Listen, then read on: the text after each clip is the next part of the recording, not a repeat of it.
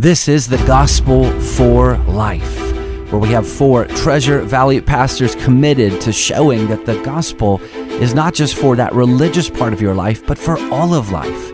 You never graduate from the gospel. Around the table today is Russell Herman, pastor at Cloverdale United Reformed Church, Jonathan Van Hugen from Dayspring United Reformed Church, Vinnie Hankey from Valley Life Community Church, and Ryan Hemphill from Treasure Valley Reformed Presbyterian Church. To catch earlier broadcasts, just search The Gospel for Life wherever you subscribe. To find out more about this ministry and about our annual conference, go to reformationboise.com. Welcome back to the Gospel for Life.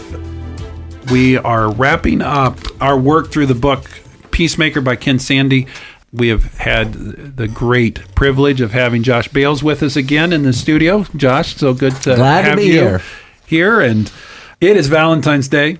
Woohoo! And, and I know Did you get me that card? I, I did. Did you, I- Jonathan, did you bring those sweethearts? Those little, you know, with the little messages on The them? little messages. so I'm sure So It's in the so mail, chal- Josh. The in the mail. challenge here is hopefully you've done peacemaking before Valentine's Yeah. Day Oh. Because because Valentine's Day was not the day to do peacemaking. you should already have had this in place. Um, you know, so I'm uh, going to say something that I think will. I was going to say make the listeners think less of me, but I don't think that's possible. So we know you better than you know yourself. um, Valentine's Day is not a big day in our in our home between my wife and I. This is Well, that's because Valentine's Day happens in our house 365 Oh! days a year. So, Russ, you and I are in the same position. I was gonna say, it's, it's not, but ours is because our anniversary is just the next week. Okay, So we're just like, we acknowledge it, but I I will admit that we don't get each other cards. We don't get each other presents. Um, no. but I'm not There looking have- down on have those that do. There I'm you just have it. this is confess. I, I I now apparently feel like a Catholic. I just made confession. Well, there's confession to all. We'll think my, of some penance that you Yeah, need to. yes, yes, yes, yes. you know, you know, the appreciation of one spouse should be taking place all the time. So, I mean, there is a, you know, even in marriage counseling, I said, you know, I mean, do things together. Don't wait for an event. You know, I mean, you don't need to have a a, a date night. You need to be date. You need to be busy with your wife all the time in terms of that appreciation. You, you travel together. You know, you go to the store together. You do all these things together the the whole thing, you know, if you have to have one day of the year to do that, uh, that's that's kind of a sad situation. But it does help our economy. So do what you need to do. Go buy We- some chocolates. I'm going to just read a little snippet. We're going to deal with overcoming evil with good, the final um, aspect of reconciliation. And, and Ken Sande writes this. He says, he says, peacemaking does not always go as easily as we would like it to. Although some people will readily make peace, others will be stubborn and defensive and resist our efforts to be reconciled. Sometimes they will become even more antagonistic and find new ways to frustrate or mistreat us. Our natural reaction is to strike back at such people or at least to stop doing anything good to them. As we've seen throughout this book, however, Jesus calls us to take a remarkably different course of action. And that action is to overcome that evil with good. And so we're going to talk about some principles today about interacting with those who have resisted our efforts to make peace. And the first one in that list is to control your tongue. Um, What's involved with this? Well, James says, you know, the tongue is like a small spark that can set a whole forest ablaze. And our tongues can build up and our tongues could tear down. And the tearing down that they can do could lifelong. And so the greatest temptation that we have to misuse our tongues are when we feel that we're being misused or we're being harmed or out of pride we just want to win an argument and we need to by god's grace have a control on our tongue Remember, it was words that destroyed the world. right I mean, it was Satan's words as an instrument that, that brought sin into the world through Adam and Eve, through his lying, through his uh, manipulating. And so, if, if we're going to use our tongue in a in a way that is ungodly, we're we're bringing destruction back into the situation. Yeah, I mean, we're we can be tempted to. I mean, this could be especially true for those that of you that have been gifted with a quick wit. It's a wonderful gift, but it can also be a deadly tool. Words come too quickly, and so then you can use some harmful words, some reckless words, some hurtful words because you're just reacting. Um, and so you you have to control your tongue.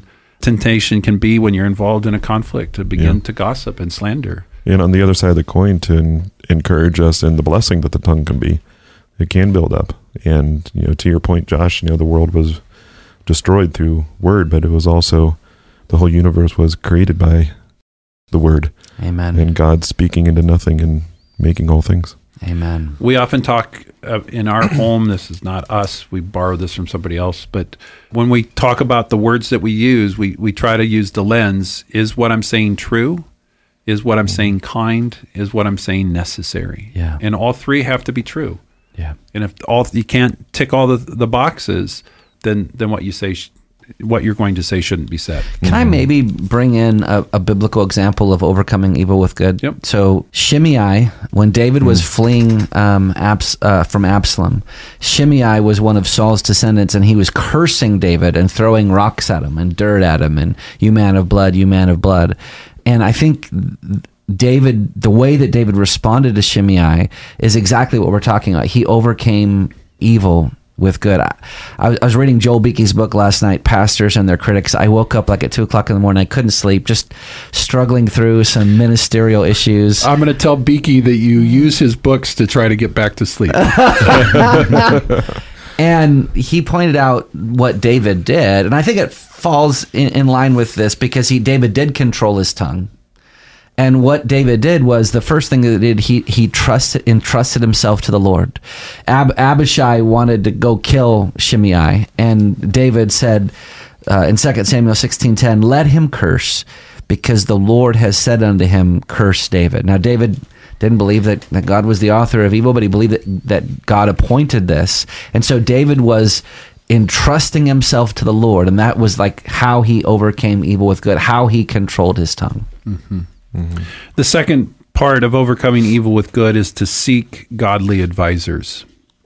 The reality is that Even if you, it's a book at three o'clock in the morning. Yes. Even if it's Yes. at three o'clock in the morning. Yeah. Yeah. Yeah. Well, we've we've said that I I come here, well, I, and I uh, the first thing that I asked you guys this morning was like, how do you deal with such and such? Mm-hmm. Because like I I my my well has run dry here. I would and, never. Uh, and I use that. I need other pastor brothers and other mm-hmm. godly men to be able to say, well, here here's how you should think about it. That's so critical, so vital.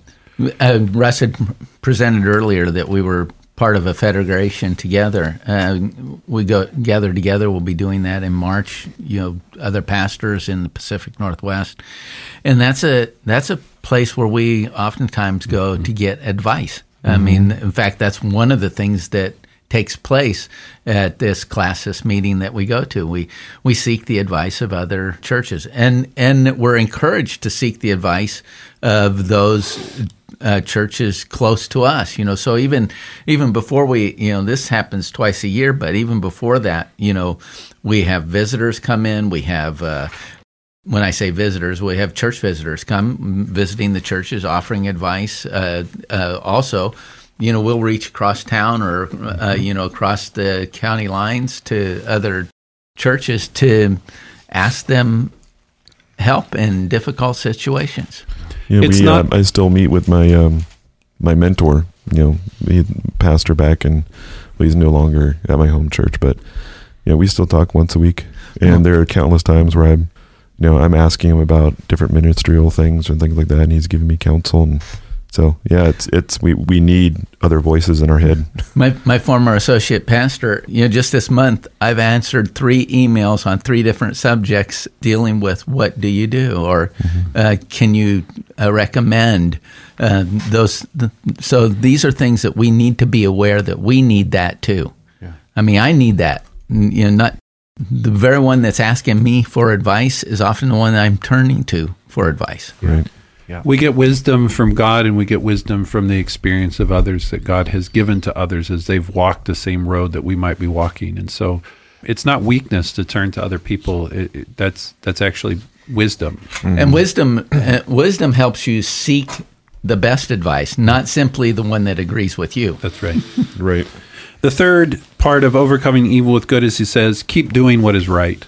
And that's one of those that is, is self explanatory, but it's not always self evident in the moment. Well, people get paralyzed. I'm suffering right now, and so I'm just going to kind of turn off. I'm going to coast. And then uh, Peter says, which is a book on suffering, therefore let those who suffer according to God's will entrust their souls to a faithful creator while doing good. So you're in a tough season right now. You're not in relational harmony with uh, person X, Y, or Z. Don't start coasting. Like continue to obey God in those areas where He uh, has um, spoken. The end of uh, 1 Corinthians 15 says, Therefore, my beloved brothers, be steadfast, immovable, always abounding in the work of the Lord, knowing that in the Lord your labor is not in vain. So, along with that, another scripture passage, you know, about uh, doing what is right. Uh, Romans 12, 19 through 21 says, Beloved, never avenge yourself, but leave it to the wrath of God, for his written, Vengeance is mine, I will repay, says the Lord. To the contrary, if your enemy is hungry, feed him. If he is thirsty, give him something to drink. For by doing so, you will heap burning coals on his head. Do not be overcome by evil, but overcome evil with good. Yeah. And that those that passage actually brings us into kind of the last two in this list. The first is recognize your limits. Do you want to just make a, anybody want to make a quick comment about that? You don't know all things. Uh, David with Shimei too. He said, "Perhaps the Lord will look on Shimei's curse and he will repay him." David is basically saying, "I don't know how this is going to end, but the Lord does." And and you're you're right back to making that that creature creator distinction. He is God. I am not. I will trust my soul to Him. And sometimes you just have to leave it. You've you've done as much as you can, and the other person is not moving, and you have to say, "I'm leaving this in in, in God's hands. Vengeance is not mine. I'm going to leave it to God to to to work, and, And just say I've done what I can. I there's no I can't go any further than what I ca- I've done. And uh, you know Paul's instruction to you know homes in the early church and that apply today is you know there might be um, an unbelieving family where one of the spouses becomes a believer, and the teaching there is well you, you don't divorce each other. In the, that instance, uh, the believing spouse is to follow Christ, be as the best spouse that they can be, and uh, in God's grace, you know their testimony would be used by Him to influence their spouse to also believe. And then last, he will say, use the ultimate weapon. What is that ultimate weapon? These are your notes. the ultimate weapon for him is, I- I- is you know, and- deliberate, focused love. Um, Love your enemy. love your enemy. Yep. Um, It is, it is that if your enemy is hungry, feed him. If he is thirsty, give him something to drink. For by doing so, you actually are are replacing what would be evil with what is good. Uh, you are overcoming that. Yeah. That's the ultimate weapon. Is is always be always be doing always. In one sense, you've come to Scripture and you understand what God would do. and love is not a feeling here. Love is a deliberate choice to obey God for that other person. And again, it's following Christ. You know, God deliberately loved his enemies and brought us to himself. You've been listening to the Gospel for Life. Hopefully, you've benefited from our time in Ken Sande's book, The Peacemaker, and we'll see you next time.